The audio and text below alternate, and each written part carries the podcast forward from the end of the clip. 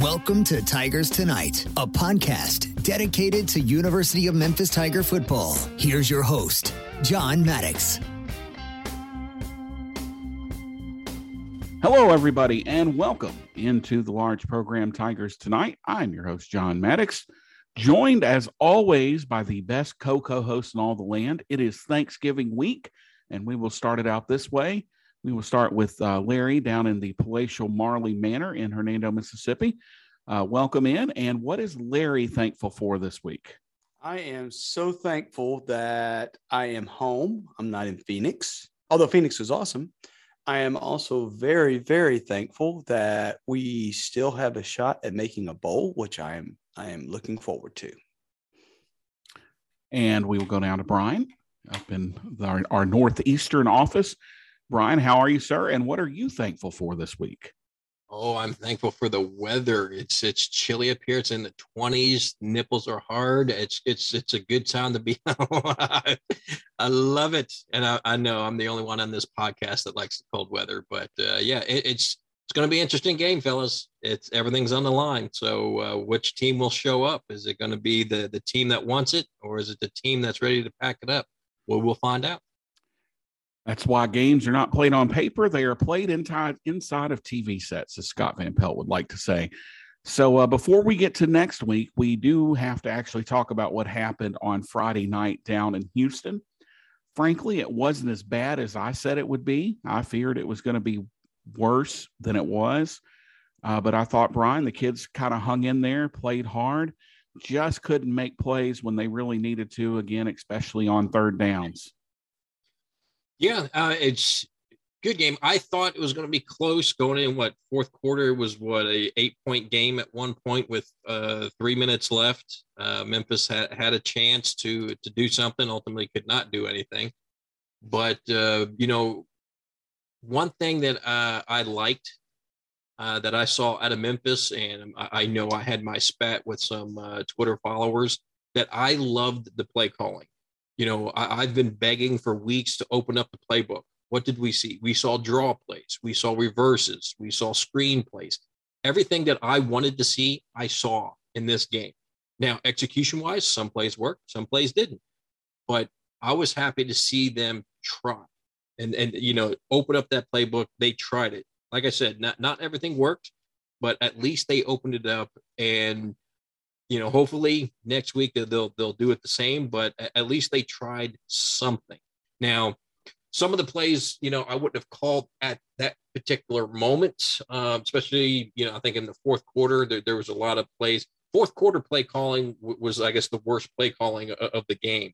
Uh, a lot of it I question, but overall, you take all four quarters, you know, and you think about this game.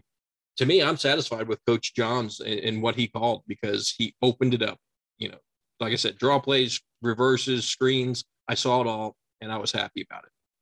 You know, I mean, I only got to watch the fourth quarter, part of the fourth quarter, because I was at the uh, basketball game.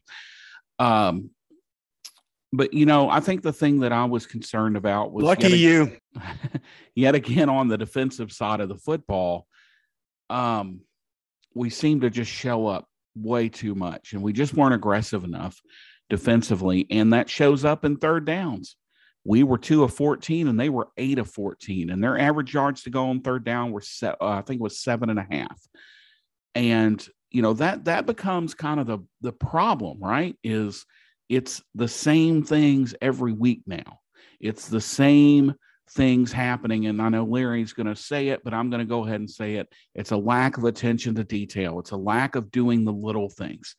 And you know the fundamentals weren't there in the fourth quarter blocking, tackling, like like those are things. But you know, it's really hard to fault the defense when again they were 11 minutes. They were on the field for 11 more minutes than the offense, and but again, I mean, I feel like we could just record this part of the podcast from about week five on.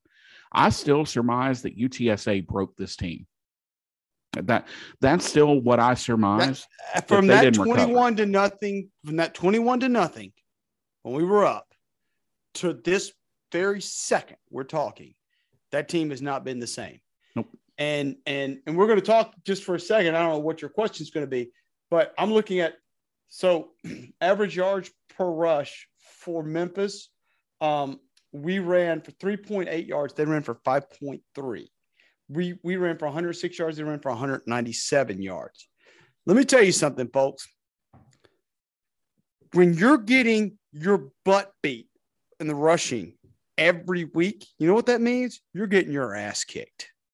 And that's what that means. And, and I mean, it's, it's literally rushing is all about running yards, is all about um, lining up.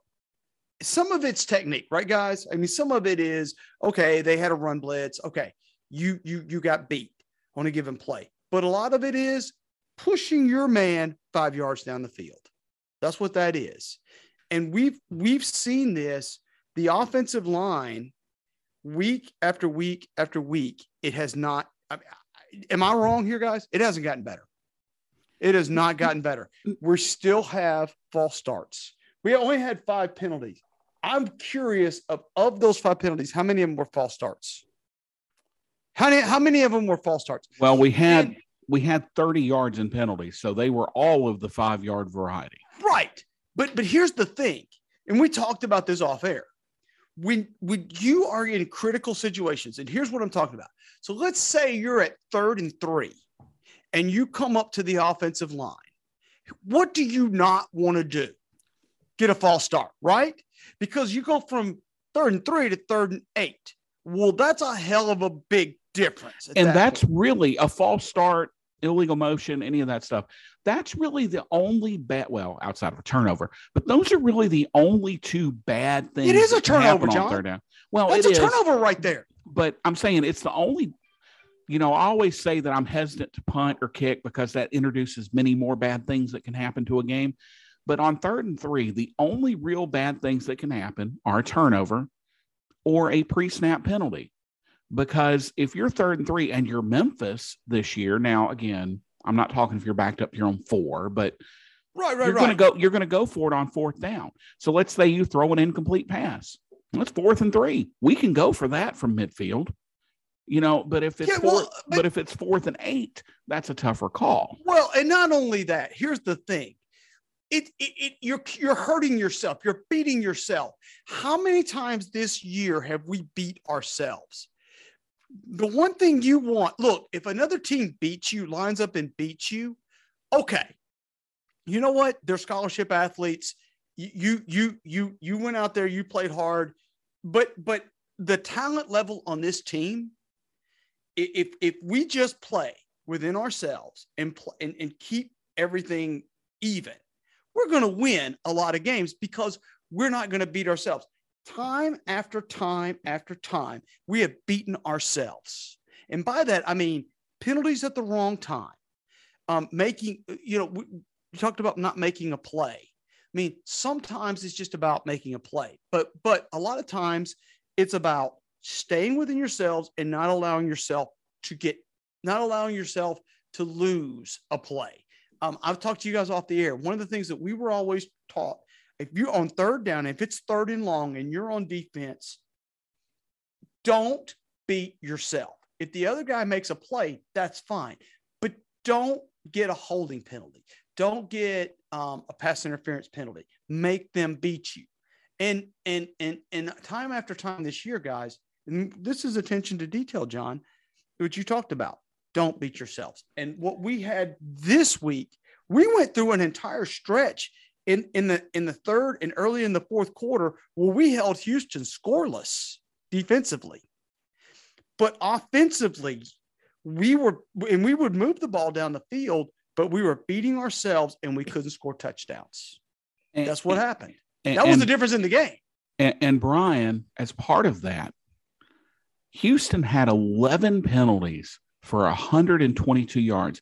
They had one sequence where are actually back to back sequences where we got 30 yards worth of penalties out of them.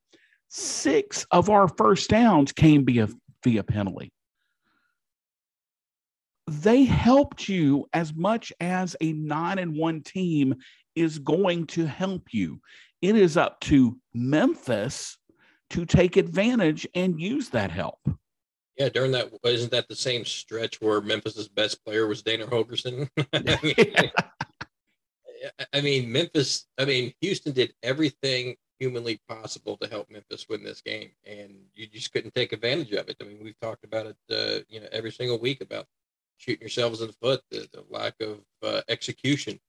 And if you watch the the press conferences, you know, Coach Johns, you know, today talked about it, about you know, here you are in week what twelve, and they're still working on you know the techniques where the the, the guys don't have proper technique.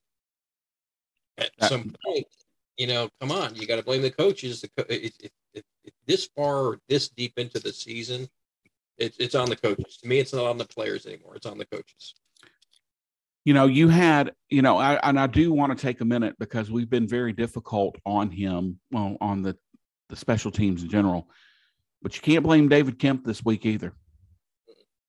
Knocked knocked his extra point through, nailed both his field goals. So so you can't and, and blame him. Very confident, John. He did. Looked he looked confident. confident. So you can't blame him. Um, you know, Seth had a rough go of it, but again, this was a pretty good Houston defense. Uh, our defense turned them turned him over twice. Uh, Jacobi Francis played out of his mind again. And at some point, I got to start thinking, well, maybe he's not playing out of his mind. Maybe this is how good he's always been, and it's just kind of been happening happening these last few weeks. So you look around and you say, well, um, I got to pull up the stats here. You look and you see um, Seth is 21 of 45, probably one of his worst percentage percentages of the season. Uh, no running game to speak of. Calvin had 103 yards. We only targeted Sean Dykes five times. I, I like, don't understand it. Like uh, Rock his legs more this game than in previous games. And I know the coaching staff doesn't like him running, but to me, he was effective when he runs. You take take away what do they have? 14 yards in sacks. Add those 14 yards to uh, well, he had 30, he had 32 yards rushing and 20 yeah. of them net. So seven carries for 32 yards. Your quarterback's a little bit over four yards a carry. Run um, more. To me, that that's where I think a lot of this season is lost, and it's past couple of years too. Because if Memphis had a quarterback that wouldn't, I, I don't want to say Seth is afraid to run, but just run, just go run take what the defense gives you. If they give you five yards, go take those five yards. You know, don't sit there and try to sling it downfield, get an incomplete or an interception. Take those five yards and move on to the next down. Yeah, I mean, to me, this all comes back to two main things, and they're they're in, intricately locked together: poor offensive line play and our inability to run the football. That has hampered us so much over this this poor stretch. Um, look, we got lucky. We beat a really bad Navy team. But other than that, and for a couple drives in the ECU, we just we haven't looked good. And it comes back to offensive line play, not running the football, inconsistent play calling. On the defensive side, we just shell up way too much. And and you know, if we were getting beat deep a lot, I understand shelling. Like I totally get why you do that. You don't feel like you have you can't play man well enough. You can't trust, and I'm just going to say their names because they're out there. You feel like you can't trust Greg Rubin and Jacobi Francis. What the hell else do those guys have to show you that they can tr- you can trust them? Like, like I, I, I just point? think it's it's it's it. That's his that's that's Mac's style is to play that Tampa two, but but he doesn't blitz enough out of it. To me, uh, uh I, I would so I'll, I'll go back to the way we played FAU in the bowl game last year, where if you go back and watch and and and, and for some strange reason, I pulled that up this summer and watched that game. We blitzed about 80% of the time that game. Whether it was a run blitz or, or a pass blitz, we blitzed 80% of the time. This year, John, you hit the nail on the head. What are we blitzing about 30% of the time at most? And I don't get it because here's the truth. And it's the same kids. It's but but they're better. Well, but the, I'm that's what I'm saying. You're like, right. You're makes right. Even they, less sense because it's the same kids. It's the same guys, and they're playing better. We haven't. You, you name me other than the Mississippi State game where we got beat. We got beat deep late. that was it. Like you can't name a single time where somebody has just reared back and beat us deep. All like, that hasn't Arkansas happened. State Yeah, but three or four that was- times. it was got it big was, plays. Yeah, you're right. but it was a crazy game. That was a but that was a game. different game and, and we were playing different but but other than that you're and you're absolutely right they did but that was a that was the second game of the season. And b um i thought i thought we we played a whole different way that game. But but after that game we have not been beat. You can't name one. Um, Mississippi State played because they got great athletes, and we talked about that. They have huge wide receivers, but there's nobody even like we we we would lose those Houston receivers underneath, but not deep. They weren't beating us over the top. Like there's nobody that went, oh crap, how did he get back there? Like that didn't happen. So I don't get it. Like I would I would have blitzed Tune. On, I would have blitzed him so much. I would have blitzed him in the bus on the way back to the. I mean, I literally would have blitzed him in the locker room. I, I don't get it. I would have kept blitzing because we, And- we were getting to it. And to your point, Larry, when you look at Houston's receiving, their long receptions are 29, 31, 16, 16, 10, 14, 9. So they didn't kill you over the top. I mean, you know, it's not like it was 56, 68.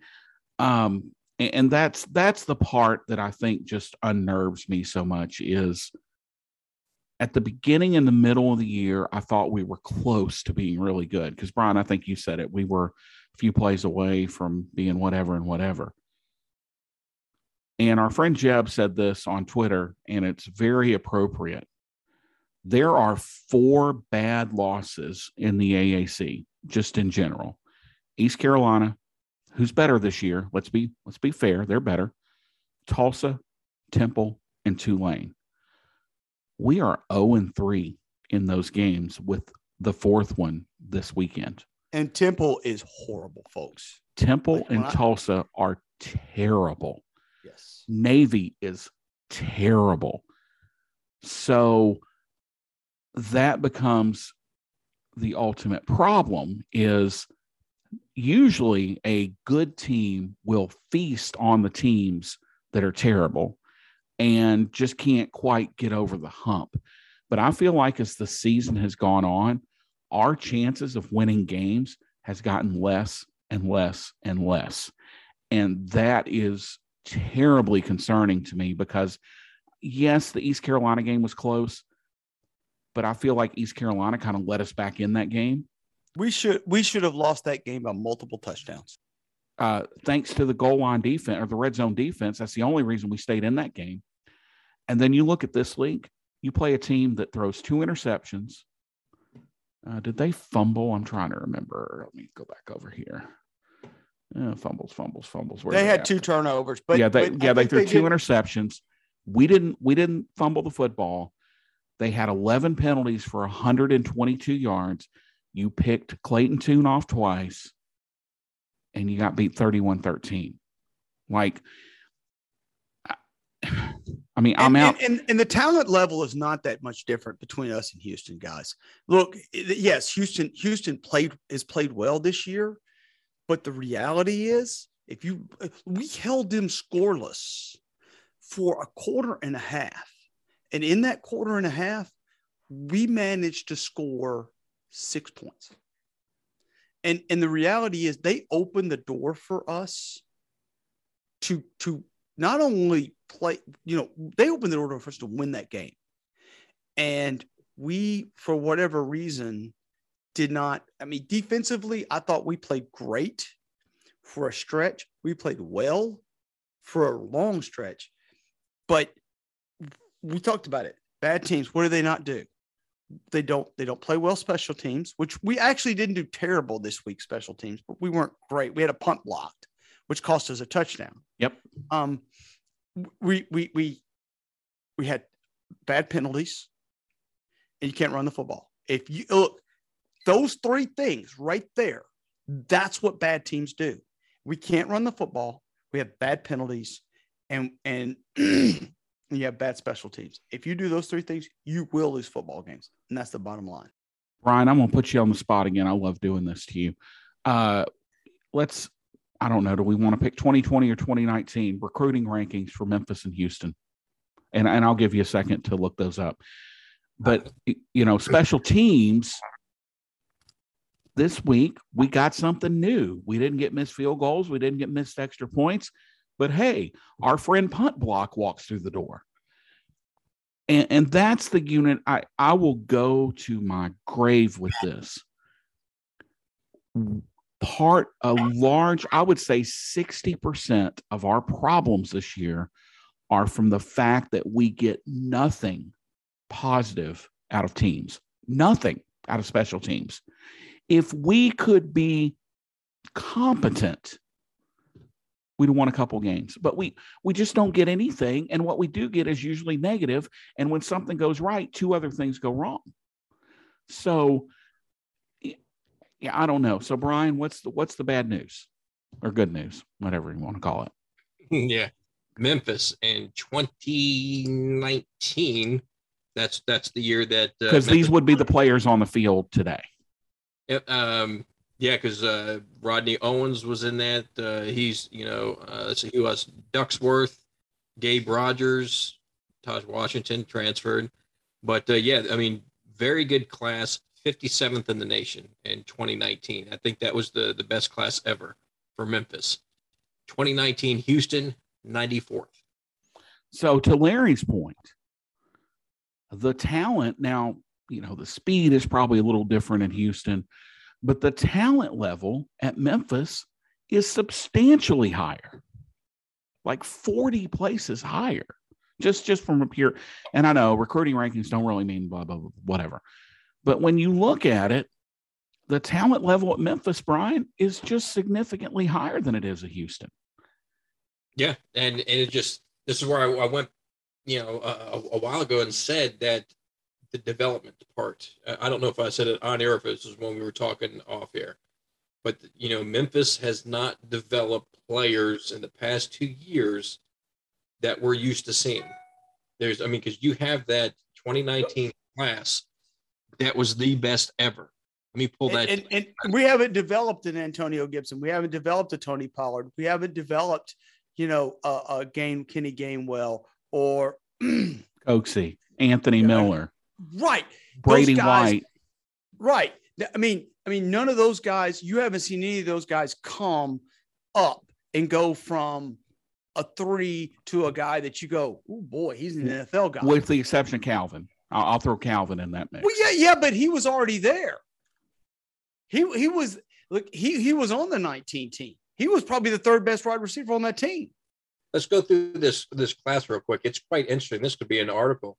Um, Rodney Owens, he's a starter. Jaleel Clemens, he doesn't play much, I don't think, from memory. I don't. He's on special teams a lot, I think. Uh, Jalen Sims, Cole Mashburn, he's he's a starter. Brian Thomas, offensive line. I don't even I don't know if he's on the team anymore. Uh, John Dale, offensive line. Everett Cunningham, defensive end. I think he transferred out. Gabe Rogers, Obviously, he, he's getting some playing time. Uh, let's see, Deshaun Watkins, athlete three star. I don't I don't think I've seen him. Ducksworth, he's a starter. Wide receiver Cam Baker, haven't seen him. Uh, Joseph Honeysucker, he transferred out. Malik Stallings, I don't think he's on the on the roster anymore.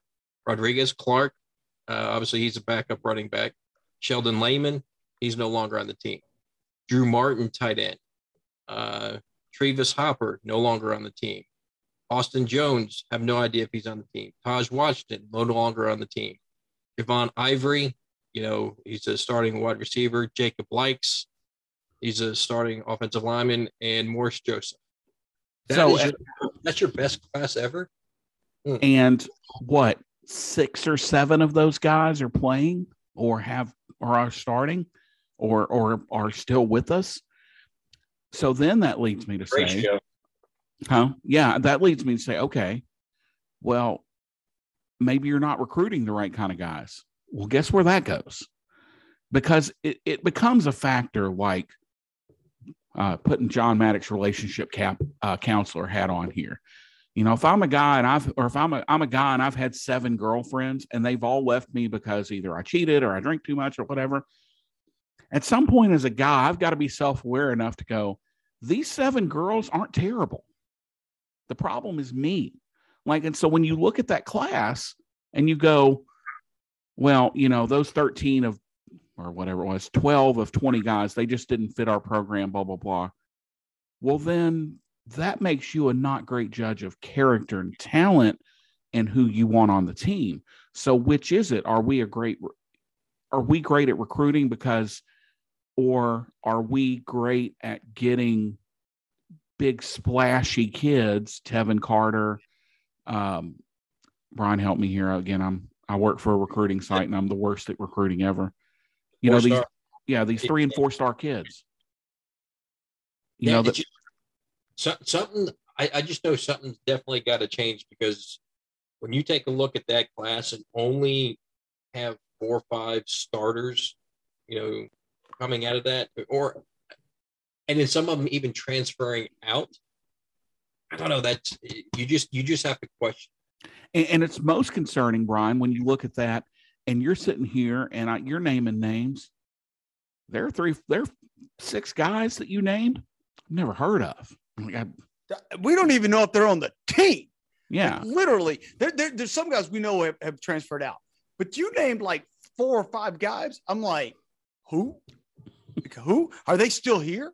Like, like I'm like, holy cow! Like, so, so, so, just so everybody understands who's listening to this, we do this from time to time on the show. Like Bryan will go through a list of, and we'll usually like John. What do you think? Other than three or four guys, we normally will be like, yeah, we, I, we remember them leaving or we remember them playing, right?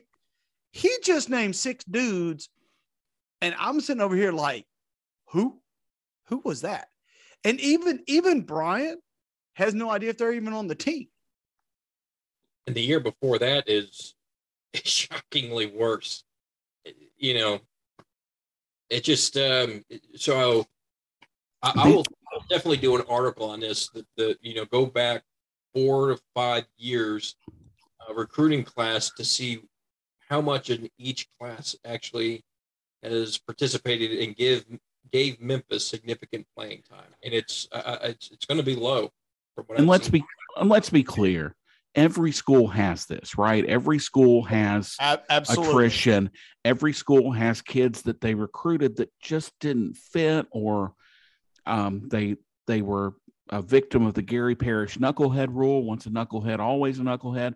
You so you've got all those situations that you got kids that just, in the, in the, they just don't, they work, just out. work out. Like Which that's that happens.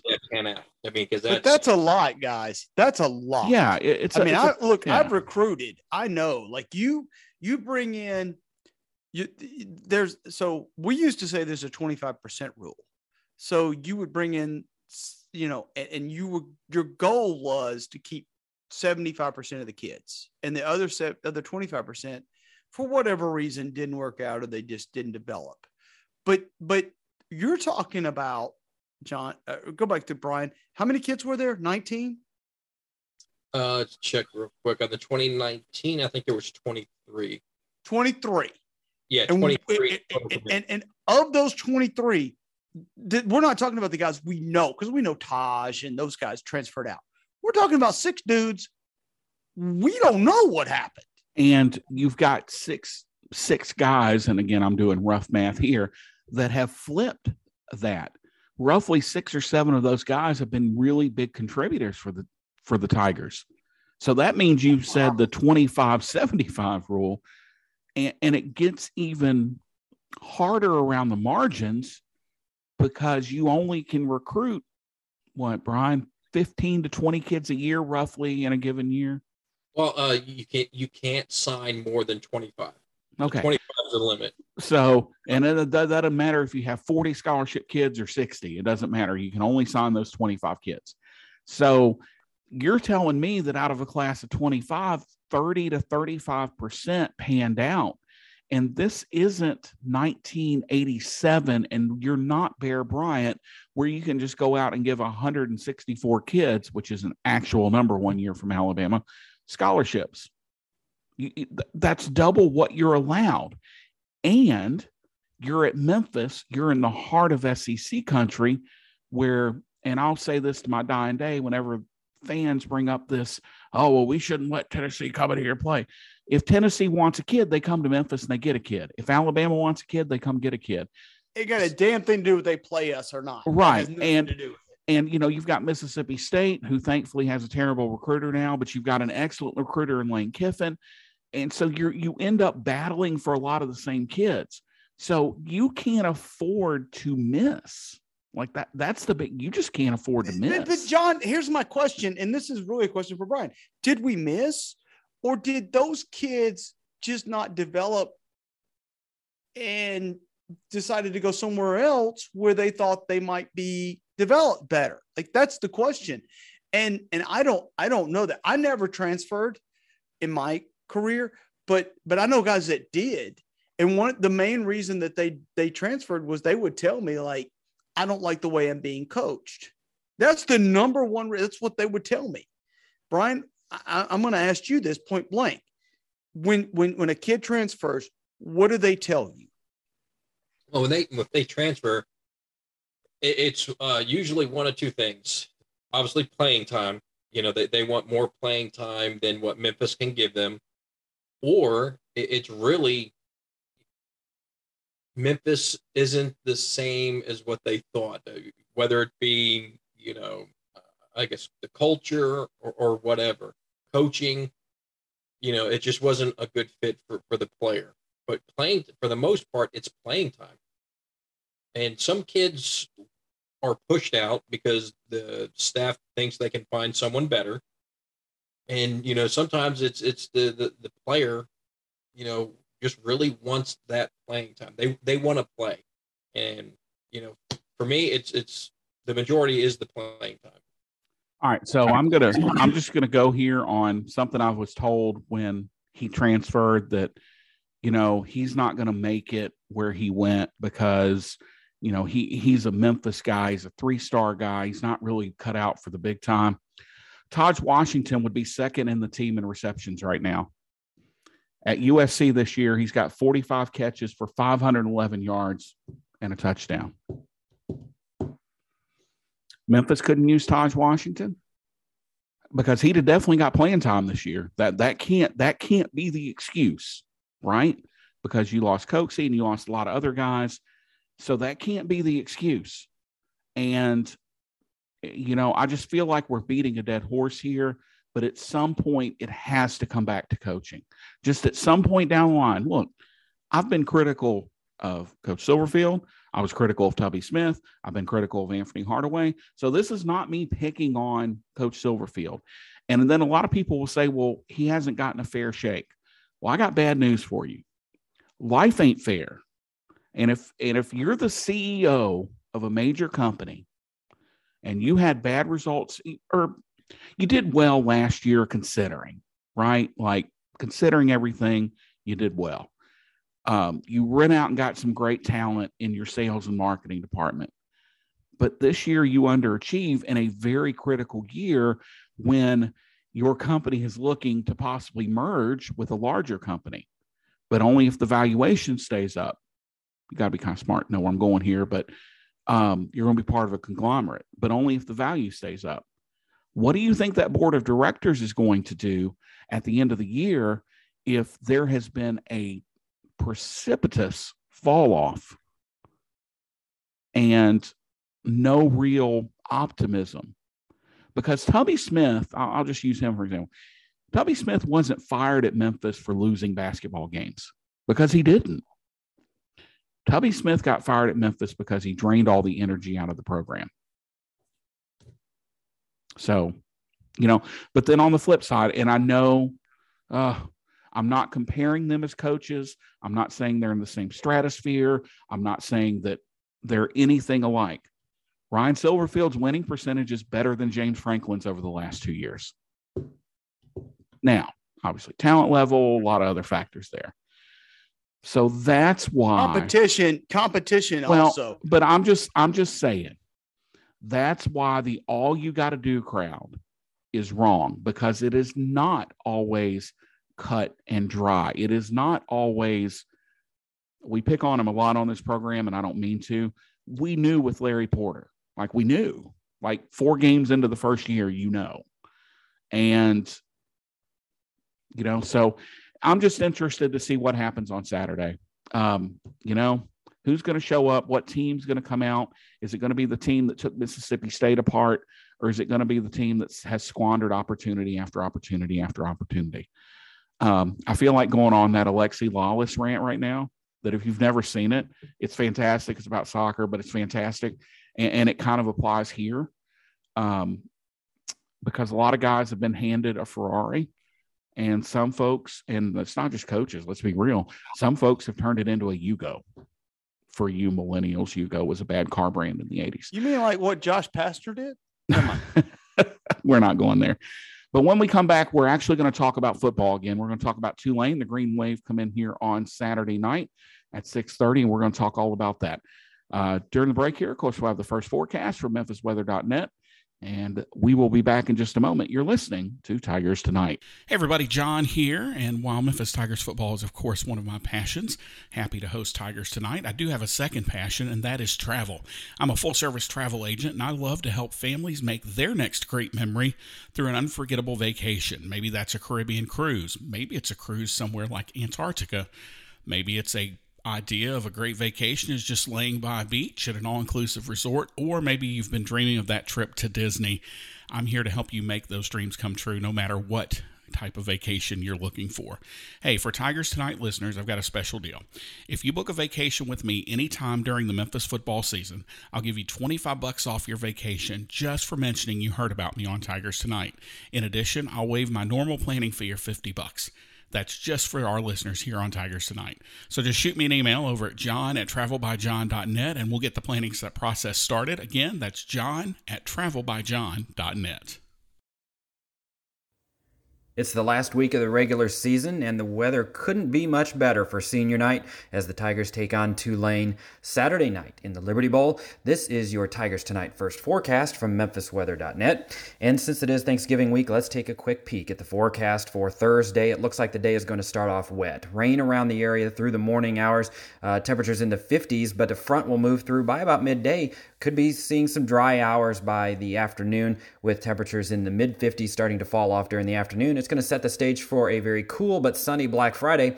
And then as we head into Saturday and you get that Tiger gear on, head out to the Liberty Bowl Saturday afternoon. Temperatures will start to warm up as the south wind kicks back in again. We're looking for afternoon highs in the upper 50s with partly cloudy skies. And for the kickoff Saturday evening at 6:30, 52 degrees with winds out of the southwest at 10 to 15 miles an hour and partly cloudy skies. Should be a great evening for football. MemphisWeather.net is your number one independent source for no hype weather information for the Memphis Metro. For routine updates during good weather and wall to wall coverage when the skies darken, download our mobile app or follow us on Twitter. We are Memphis Weather One. I'm U of M alum and meteorologist Erik Proseus. Go Tigers!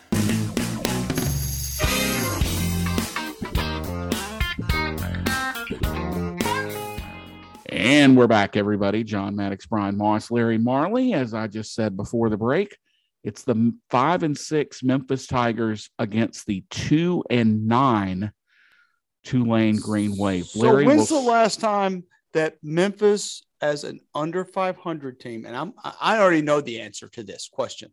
Okay, by the way, when's the last time an under 500 team for Memphis played an under 500 team? I'm going to let you answer that. Uh, my guess would be probably 2013, 2012. Yes, or, but what game was it? Oh, what I'm game? Gonna guess, I'm going to guess Tulane.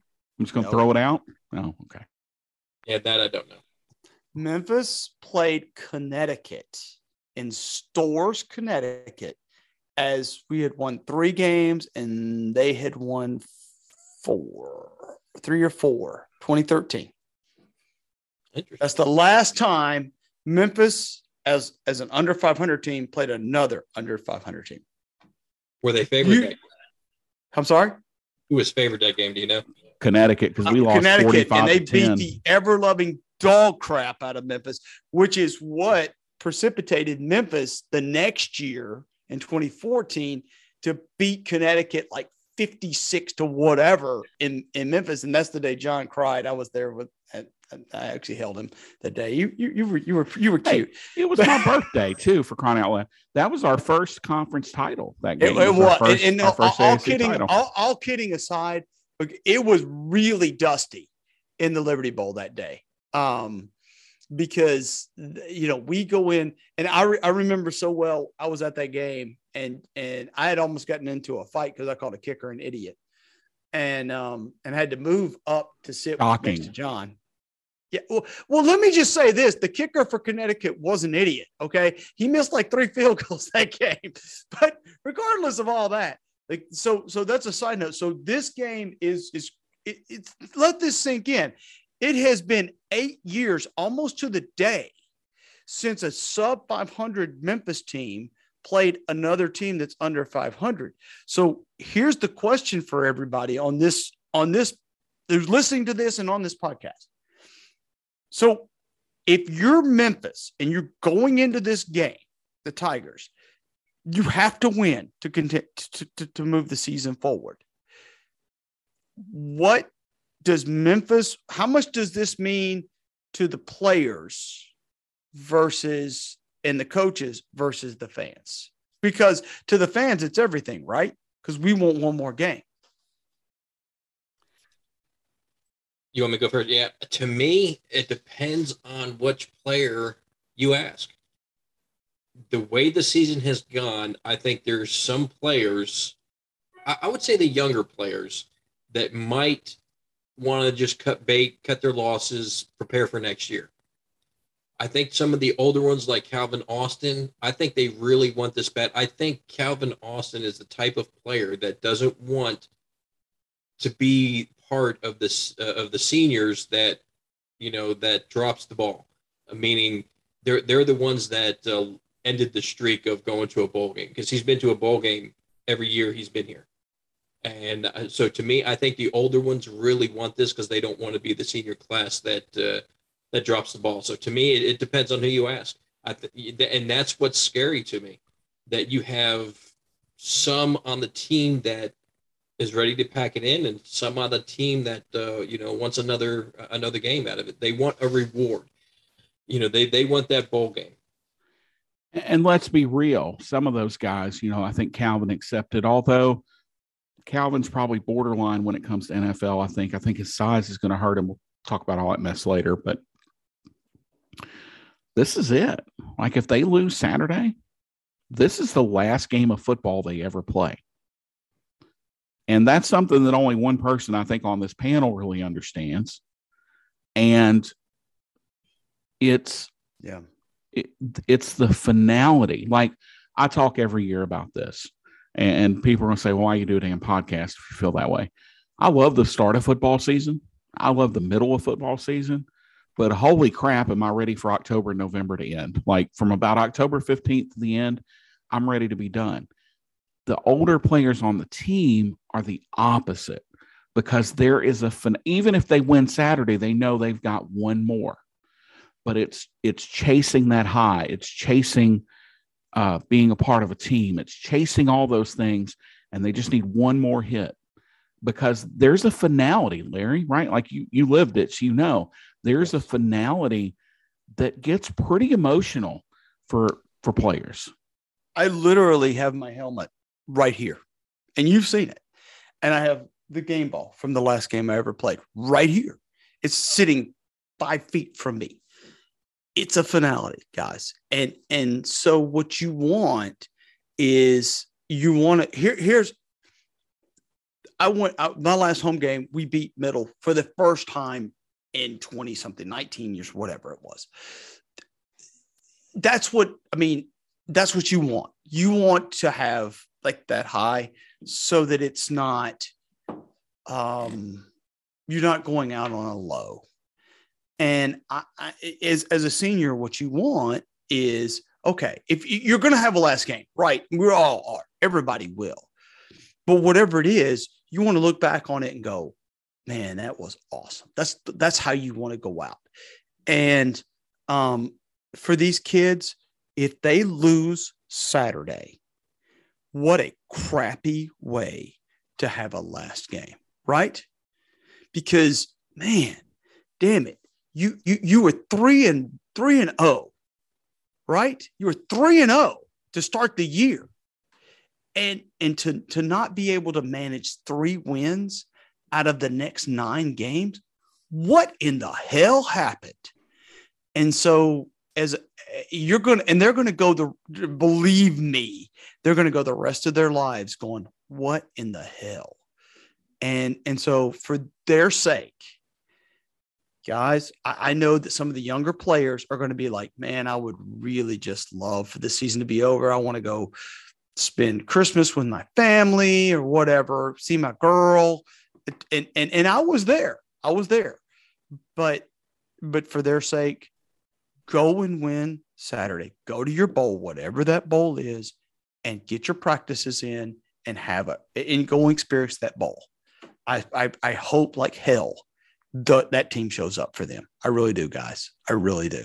Yeah, and I mean leadership starts on the field. You know, a lot of people say, "Oh, it starts with the coaches." It starts on the field, so it's a, it's incumbent upon guys like Dylan and J- Jacobi Francis and Calvin Austin to implore that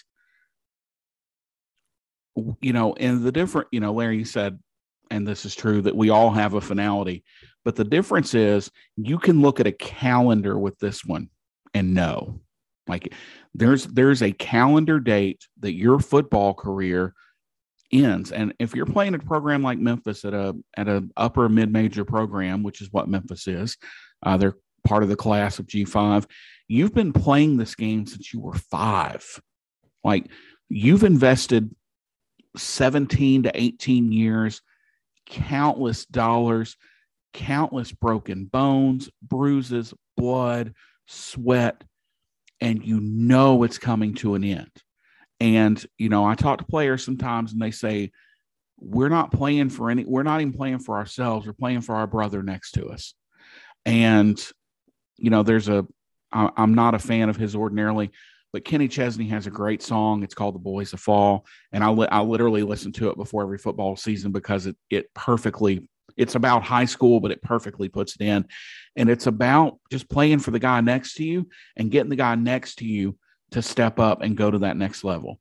Because I mean, you know, Dylan Parham's going to play in the NFL. I'm almost positive he's one of the best offensive linemen we've ever had.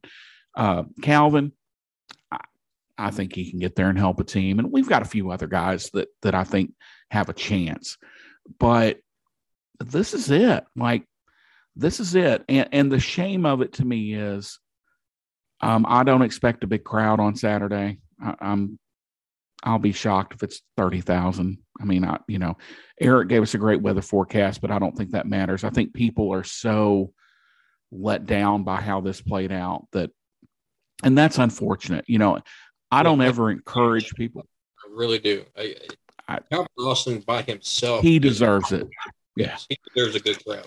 Yeah, he's a he's a Burlsworth nominee, and for those who don't know what that is, that's given to a walk on who has earned a scholarship. Uh, he basically literally followed in Anthony Miller's footsteps, um, and he deserves it. And we got a handful of other guys that deserve it too. That you know, say what we want. I, you know, I don't want to get in the politics of it, but last year was hell on these kids and the ones that stuck with us, they deserve a big crowd on Saturday. And I just fear that. Well, I mean, I, I, whoever goes, please be loud. Like we'll be there. Like John and I will be there, and be loud. Like acknowledge these kids because I remember my senior year running out under the goalposts, and I don't remember the crowd. It probably wasn't a, a large crowd, but we were playing middle. Yeah, it was decent. I mean, but I, what I do remember is after the game when everybody came out on the field and tore down the goalposts. To me, and that's not going to happen Saturday. I totally understand that. But what I'm trying to say is that you want something memorable to happen, whatever that is. And and and I hope these kids get something memorable. If that's if that is at the end of the day, if it's you win the game to go to Hawaii, which that's a possibility, right, guys? I mean, if they win the game, they could go to Hawaii, which I think would be awesome for the players. It's not great for the fans, but it's awesome for the players. Um, I, it's something memorable to happen to these kids. at their last game because you just want the last game at home is special. And so if you're wavering on whether you're going to go or not, please go because I know it's at 6:30 at night. It's going to be cold, but um, uh, come come see me. I'll give you some rum. We'll warm this thing up and we'll make it happen. Well, and I, I want to say something about that. Tiger mm-hmm. fans bitch about 11 o'clock starts. They bitch about 2.30 starts. They bitch about 6.30 spot. We have to play a game sometime. And, you know, people have to work. I, I, you know, I get all that they're sick. That That's fine. But you can't bitch about these individual start times and then none of them. See, and it's the same people I see all the time. So when do you want the games to start? I'm like, like, so you're going to, now I do agree that in a place like Memphis, no college football game in November should ever start any later than 2:30 p.m. Because by about nine o'clock, that Liberty Bowl, for those who don't know, uh, it gets a little chilly because the wind gets in there and it kind of just swirls around because the stadium's kind of a bowl. And so, I mean, it gets chilly. I mean, I won't know. I'll be in the warmth of the press box, but folks like Larry, the, the peasantry will be down uh, in the uh, in the gallows so, but all, all kidding aside, so I mean, it's going to be cold, but you know, these kids deserve a send off.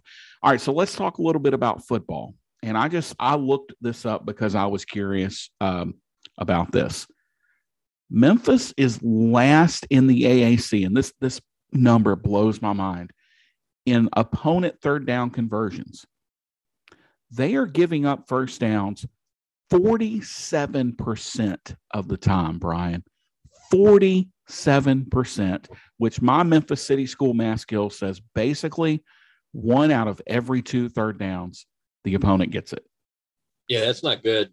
And I know we, we've talked about a lot about the three four. I really, really wish they would, uh, you know, go with the four down lineman. But that's, I mean, that stat is just crazy. That's something that has to be fixed um, against Tulane two. I know they're they're only a two win team. I believe what two and nine, but they're they're sneaky. Uh, to me, they're better than what their record is now. Are are they, you know, six seven wins better? No, but they are better than two and nine. They have played some teams tough, um, and just ultimately, you know, uh, at the end of the day, didn't win the game. But you take a look at, the, I mean, their record remember the first game of the season? They nearly knocked off number two ranked Oklahoma. And I think their season goes completely differently if they win that game. Yes, because uh, confidence uh, breeds confidence. Uh, when you take a look at some of the other games, uh, even the Houston and SMU game where it looked like it was out of control early on, uh, if I'm not mistaken, that they played well. UCF game, it was only 14 to 10. Tulsa 20 to 13. So they can if you, if Memphis doesn't play their A game, Tulane is the type of team that can, uh, you know, come in and, and, fight you in the rear end. And it's I'm going to go old school on this, John. Uh-oh. Do you remember years ago? This was Tommy West was was still here. It was right after DeAngelo. I think it was like 2005 or so. We go to UTEP. UTEP is five and six, just like us, and we we had won like two or three games. We roll into UTEP, and we beat the breaks off of them and and and they lost and didn't get to go to a bowl.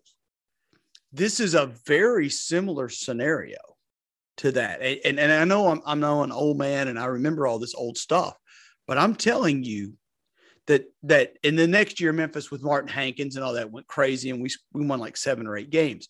But that was hankins first year here and sim very it was 2006 very, yeah it was 2006, 2006. and yeah. i'm telling you very similar scenario. Yeah we were two and ten we were two and nine going into that game. Right and, and we, we beat, won our third right. We won 38 19 out there. We right. I'm telling you this is a very i'm I, I, look i'm not a negative nancy by nature. This is this is feeling like that game to me. You've got a team a Memphis team that is is is not playing well mentally. I don't know where they are on this game. And you've got a Tulane team that just beat the crap out of somebody last week. Was it Temple? They beat the crap out of? Beat the crap out of somebody. Um, I'll look it up right now. Um, and and South Florida. Um, They beat South Florida 45 to 14. They're going to come rolling in. Pratt is not a bad quarterback, and they've got a overall, they have played well at, at times this year. Their record is not indicative at all of, of how well they've played. If you don't show up, they're going to beat your ass, period. And that's a fact.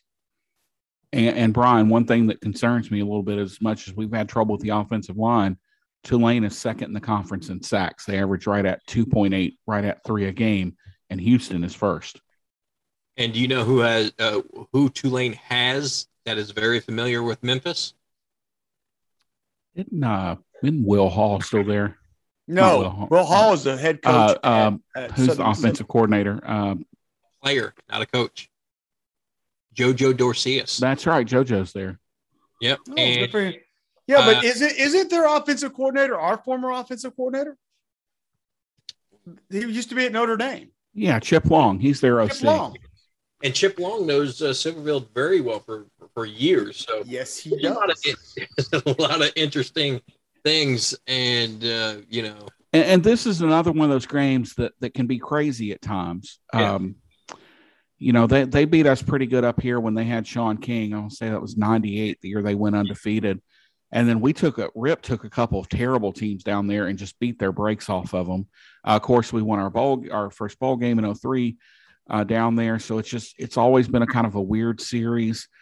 Um, but I just I'm worried about the psyche of the team, and I'm worried about the how they're going to feel when they run out of that tunnel and there's 20,000 people sitting there. Like what's what's that going to do to their psyche? And I know everybody's like, "Oh, they don't care about they don't care. Yes, you do. But you notice it. Like you you notice it. And so does that because again, this team's very fragile right now. And I don't mean they're soft. I mean they're very their psyche is very fragile because I, like I said, and I said this in the first segment, like UTSA did something to this team. Like they because that hasn't happened to Memphis in a very long time. Usually Memphis is up 21 nothing, it's 49 nothing before you know it but that happened. And, you know, yes, again, they beat a bad Navy team and they've played well in spots, but they haven't been the same team. Um, so I'm just curious about Saturday. Will the team, you know, will Memphis have Brandon Thomas on Saturday? I, am going to guess no. Um, how will Memphis's offensive line perform on Saturday? Because to me, right, that's the key. If we can line up and you can run Drake Clark and Asa Martin, who's played much better as of late. Um, Marquavius Weaver's been outstanding this year in his spot duty. Like if you can get those guys going and Memphis can run the football, they stand a chance. Memphis is last in the AAC in time of possession. They're near the bottom, I think, in rushing. Uh, let me click back over. Well, Tulane's only only allowing 160, 155 on the ground. Memphis is allowing 170, 167. And Memphis is ground. only running for 145 yards. Right. That, this is not a recipe for now. Now Tulane's allowing 260 yards a game through through the air, but we're allowing 265. So, but keep in mind with the running game, guys, this is a running game that was fifth in the country after three weeks. Oh, oh we understand, but the, but I understand, but, yeah. but the pro- the problem you have is, uh, I no Brandon Thomas, but but there's been a, a serious. Correct me if I'm wrong. I somebody stop me. There's been a serious regression in our offensive line play. Somebody tell me I'm wrong. Yep. I mean, right. and, and and it's not just it's not just it, it hasn't just been in, in, rushing. Like our pass protection has been eh. I mean, I saw we've all seen it in person um, against against Temple. It was horrendous against against really bad teams. Tulsa, like we couldn't protect our quarterback against Tulsa. Like, what the hell? It's been it has been horrible, and and so now we're going to bring a Tulane team in here, who is the second best pass rush team in the conference, and you're going to tell me all of a sudden we're going to turn into the the 1994 Dallas Cowboys? No, that's not happening. Like that's not going to happen. Like I don't, I don't, unless something unforeseen happens, guys. I don't see us all of a sudden running for 260 yards. Like you're going to have. I mean, this this game is on the back. Let's say it for what it is of Seth Henigan, of Calvin Austin, of Sean Dykes, and of Javon Ivory and Gabriel. Gabriel. But I mean, they're going to have to throw the ball. T- tell me I'm wrong. Well, I will say Tulane is ninth in the conference in rushing defense at 168 yards. So this is another opportunity for Memphis. But Temple is giving up 221 yards, and we couldn't run the ball against them. So this is another opportunity for Memphis to understand that, okay, this is a bad team that we are playing. And, you know, players and coaches don't get into that. What is it? Any given Saturday, blah, blah, blah, blah, blah. Lou Holtz, blah, blah, blah, blah. This is not a good football team. So is Memphis going to be a team that takes the screws to Tulane? Like, are they going to come out and say, you know what? We, we have suddenly magically found a killer instinct and we're going to get ahead of this team early and we're going to put our foot on their throat and we're going to keep going.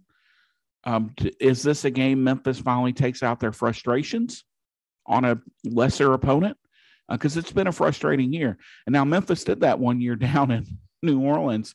We had had a terrible year and we played them late in the year. Rip was still here. And we just went down and we were fake punts and fake field goals and deep passes. And I think we won like 33 to 19, but it was a like 27 to 10 game late. And we threw a eight, Bernard Odom threw a long touchdown. Like we just, we were going to take advantage. You know, we took some of our frustrations out on Tulane. Got an extension out of that game too. Yeah, he did. He got a he got an extension. So you know that that's my question, guys. Is what Memphis team shows up? Uh, you know what what is not not necessarily physically, but a mindset. Let me ask both of you the, a question. Is there any question about who has the most talent? No, no. So we're sitting here arguing, literally. We're not arguing. We're we're we're questioning whether or not, yeah, whether or not we can win this game. When Bryan, Bryan, we're gonna put you on the spot. Look up Tulane's recruiting in 2019. Just, I mean, we're going to give you a few minutes. Hopefully, kept the tab open. But yeah, right. I mean, your point, Larry, is, is very valid. Like the the talent disparity between Memphis and Tulane, we're not doing a math bowl here. This is football. So Memphis should have the better team. Now, I will say that Memphis and Tulane proved to me a couple years back that it is possible to have a bad time in New Orleans on a Friday night. I, I, uh, before that game, I was blissfully unaware. Last year, we got the dog piss beat out of us in Tulane. Like, I mean, and I'm talking about, I watched that game on TV because Jennifer and I talked about going down for that game. And, and with the last, and literally Friday night, we were like, I can't remember. The, the, I think the game got delayed because it was a late, it was an early December game. Correct me if I'm wrong, guys. No, you're right. It was uh, December 5th. We got beat 35 21. We got the dog piss beat out of us. They beat us like we stole money in Tulane. I mean, I, so I, I'm just telling you, like, this is not a walk off. And anybody that's going to that game, why? I don't know. Bryan, enlighten us. In 2019, Memphis again was 57th in the country. They were 86th. So they were better than Houston. yeah. Oh, and I did fail to mention in the first half um, of the show and I don't know why this rubbed me the wrong way because I'm not a big sportsmanship guy. That's I don't I don't really care about that stuff. Did you guys happen to see Dana's post game interview? He's a prick. He is a no, he's an asshat. Like he gave Memphis no credit. He just talked about how poorly they played, and he was very dismissive of Memphis. And I get it, you're a good team, but but he's always been an asshat. But I just found that like exceptionally odd that like dude you've won nine games this year for the first time in probably 10 years. Calm down. Like you did not beat a great memphis team. Like you know most coaches are like oh you know memphis is a great team. They you know, they play hard, which is always the first sign you're not a great team when the other coach says they play hard and, and they play smart and they they've taken the uh, mindset of their coach and yada like that's what coaches should do. But anyway, he didn't. He's an asshat.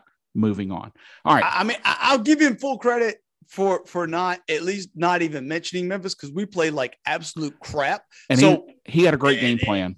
I mean, they they they they game planned very well for Memphis. Anyway, yeah, enough about I mean, that game. All right, so what? So you're saying we got out coached? Well, there's you know there's Well, that's another podcast. All right. Let's see, six thirty, so three, three and a half. And let me let me bitch again about that Houston game.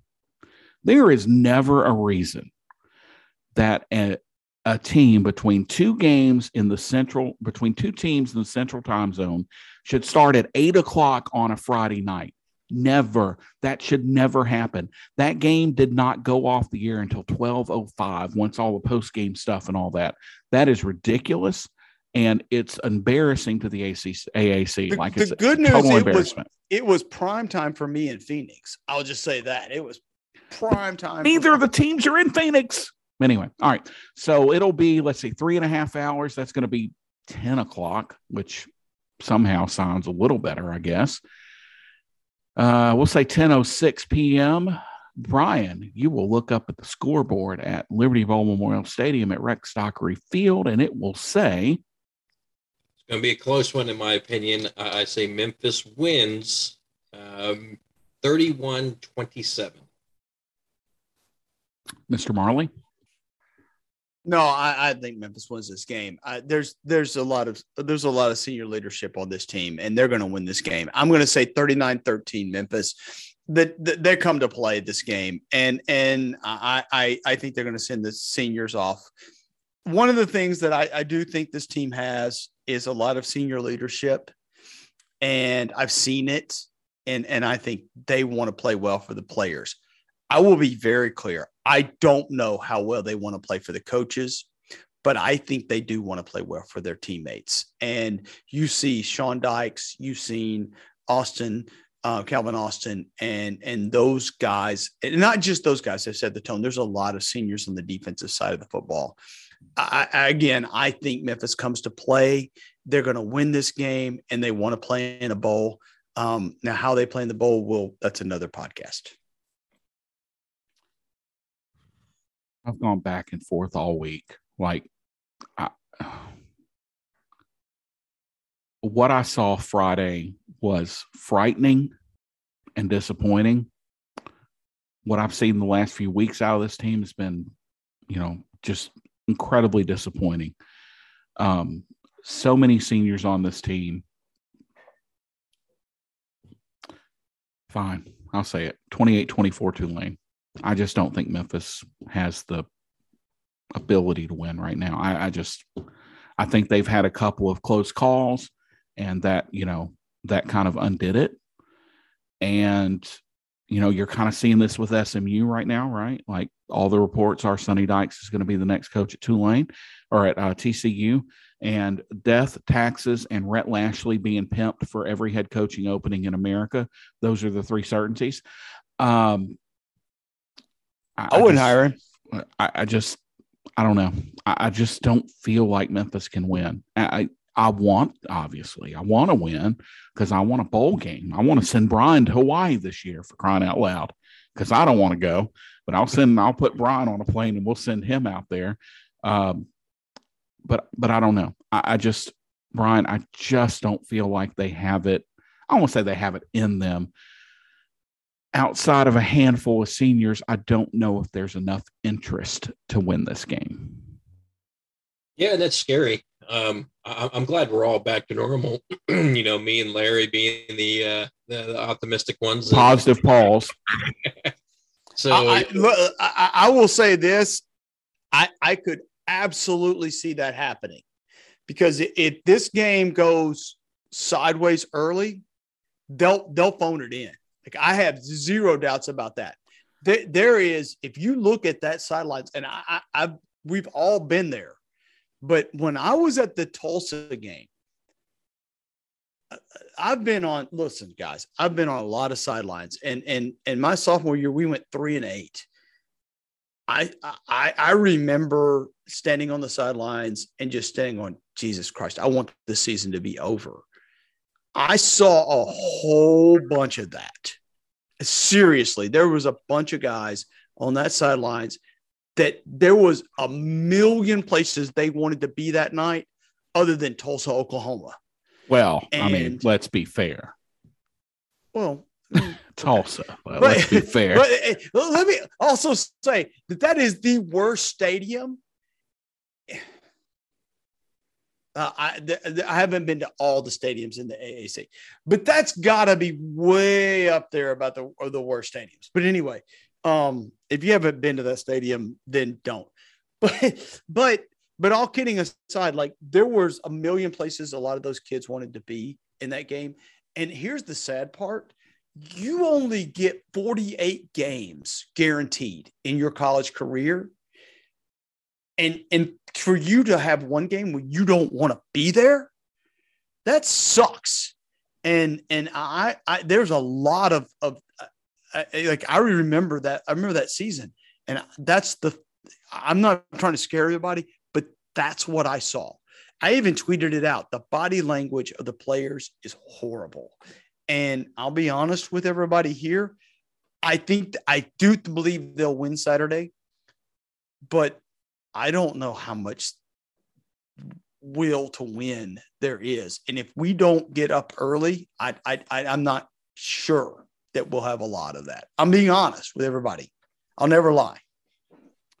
The folly of youth is often wasted on the young.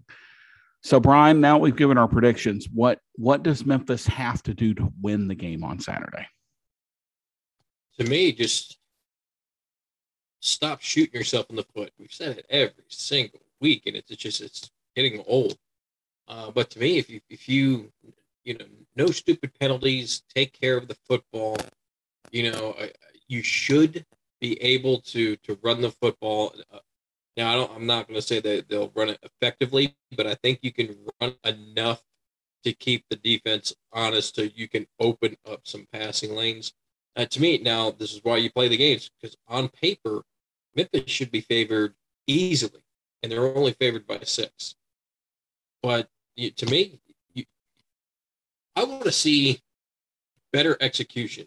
And it's you know coach johns coach Field, they, they've all talked about it that you know this late into the season they're still preaching on you know better execution better technique. And we've said it before it, it's it's to me i blame the coaches more than the players this late into the season if you're still preaching that uh, but so yeah i, I want to see better execution because i think you're going to have to execute I asked, I have this question, Bryan, and, and this is for both of you if you're this late in the season and the coaches are, are telling you they're saying the same things over and over, at what point do you say the players aren't listening?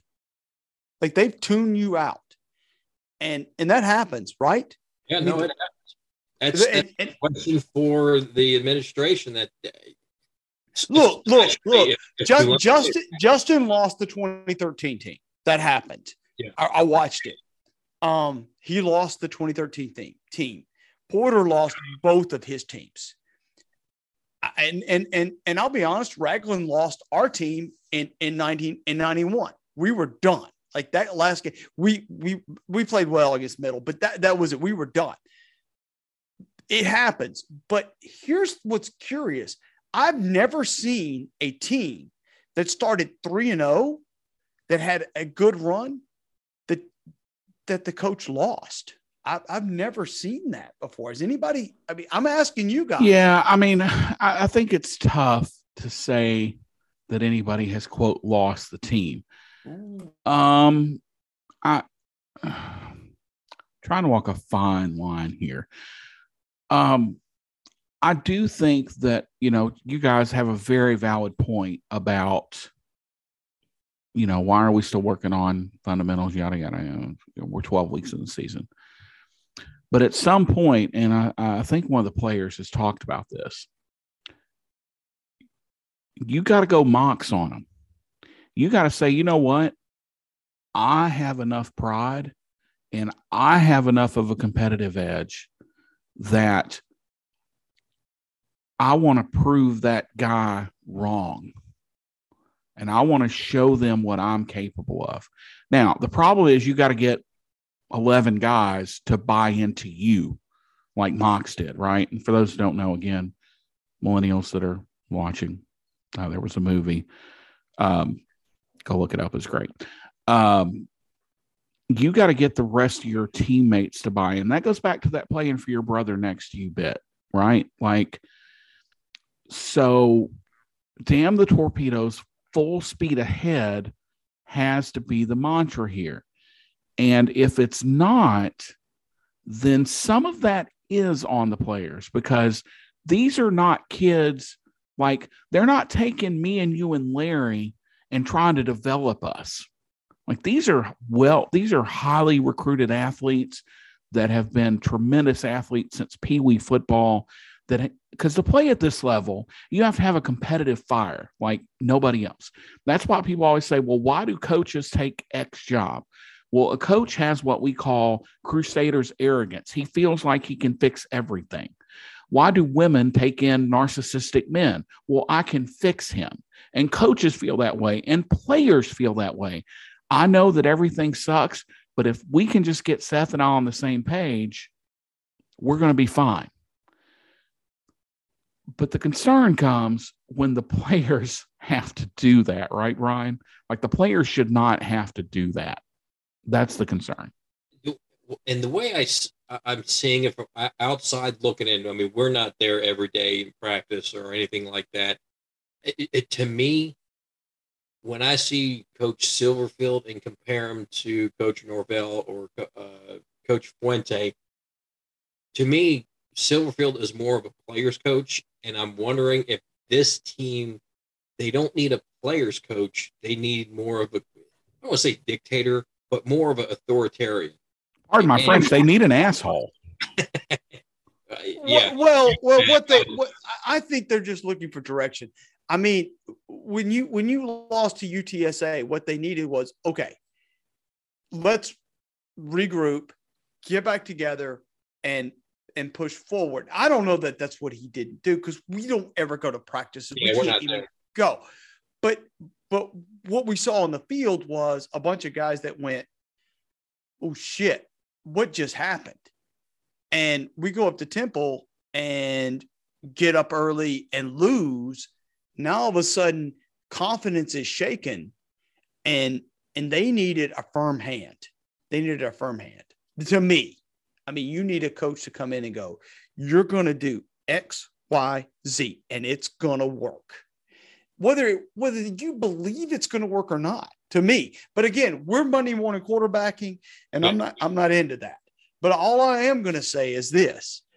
We've looked at the results of this team and the results is it has regressed from the beginning of the season to right now whether we want to dis- whether we why that's there it has regressed and, and i don't know guys this isn't like 2013 where the, the team sort of started slow and never really got in traction. That's not this at all. We had a lot of traction early in the year, both offensively and defensively. And it has regressed to the point now where we're arguing whether we can beat a two and nine Tulane team. Well, I, I don't know. There, there's a lot to unpack here. All right, so a little bit of scheduling kind of information here. We'll have a show next week. Um, we probably will not know our bowl game until I'm guessing after the championship games. We might know it next week because obviously we're not going to be a participant in said championship game. Uh, but it's just it's how all the other conferences work out. And and um, I put an article up last week about our bowl projections. I'll do another one after Saturday. We'll start to get some clarity on the on where we're going to go. Um, and again, that is all incumbent upon Memphis taking care of business on Saturday. Um, so we'll we'll do that, and then we're going to take a couple weeks off. We do have some basketball in there, but frankly, we've been 13 straight weeks, and uh, I love these guys, but I think we all three could use a little bit of a break in what has been. I love you guys. Uh, yeah, well, I like you. Okay, I guess uh, it's been a tumultuous season, a lot of ups and downs, and it's just we'll need a break for a couple weeks, and then we'll kind of go. So no show the week of the seventh or the fourteenth, um, and then we'll come back before the bowl game. So next week we will wrap Tulane, and then the second half of the podcast we will have a post mortem on the season, regardless of the outcome. So uh, Bryan, what you got working over at TSR this week? Well, I plan on uh, taking the train ride to Brooklyn, and hopefully, I don't miss the train back because if I that's a long walk, brother. Not only, well, I'll be sleeping in the subway until like four or five a.m. before the next train uh, leaves for my uh, apartment. But yeah, no, I'll, I'll go to the basketball games in Brooklyn. Um, I also plan on doing that uh, article uh, the recruiting uh, class of the past four or five years and see how, how much they developed and stuff like that. So yeah, a lot of a lot of recruiting, a lot of basketball. Yeah, I'll have um, I'll have nothing this week. I'm not gonna lie. I'll probably uh, I'll, do a roundup. I haven't done it in a while, but I'm going to do a roundup after this week just to sort of round up this CUSA season. Uh, AAC. AAC. God. hey, in a couple years, if Memphis doesn't get out of here, you're going to yeah, feel like that's correct. Be. But but uh, the AAC season, and then we'll um because because I kind of want to go through. One of the things that just broke while we were doing the show was that Cincinnati is now one of the four teams in this in the college football playoffs. So um the, the interesting thing, guys, that opens up that opens up another New Year's Day 12 spot, which I don't know. I, I don't think it will go to another G5 school, but it could. And that's an interesting So, not to get too off track here. So, the only way a G5 is guaranteed is if they're conference champions. And Cincinnati's got to beat Houston in two weeks.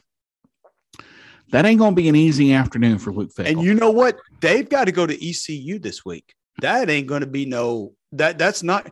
I don't think ECU is going to win. But I was actually sitting with an ECU fan Sunday and um, here in town, and he and I were talking about that. They think go rolling into Greenville.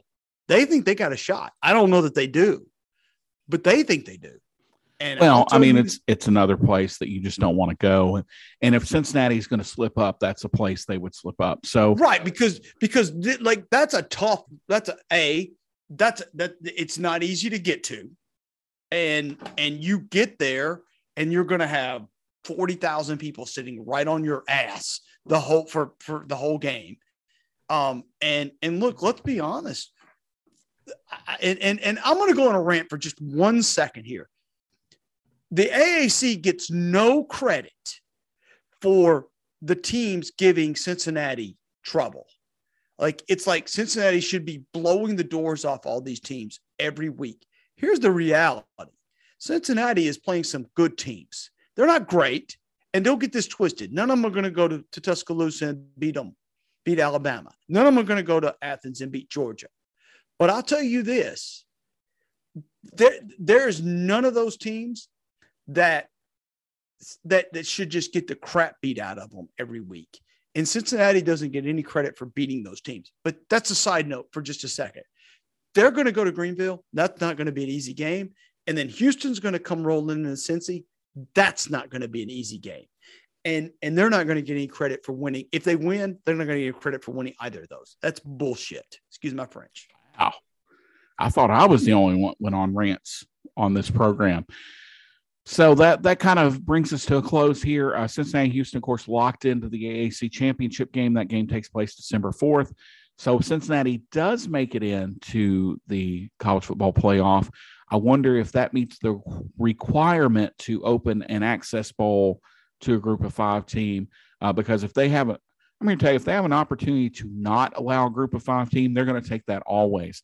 And I'm still not firmly convinced that Cincinnati ends up in the playoff, especially if Alabama either A plays Georgia close or B were to beat Georgia. Um, I think that's I, I, I put it right now at about a twenty percent chance Cincinnati makes it in. I, I, just I don't see it being allowed. But anyway, and, and and and I firmly believe this. The reason they don't want that is because if Cincinnati were to go and win one of those games, they are scared crapless that that's that that's what would happen. I'm telling you, they don't want that to happen because all of a sudden the narrative changes on everything. Well, we said that, and I don't want to get in a diatribe about this, but we said that when Butler made two straight Final Fours, and they fixed that. That'll do it for this week for the best co hosts in all the land, Larry Marley and Bryan Moss. This is John Maddox signing off, saying Go Tigers Go, and we'll see everybody next week. Opinions expressed on this program by our guests and hosts do not represent the opinion of their employers or the University of Memphis. This podcast is in no way endorsed or affiliated with the University of Memphis. Join us again next week for another edition of Tigers Tonight.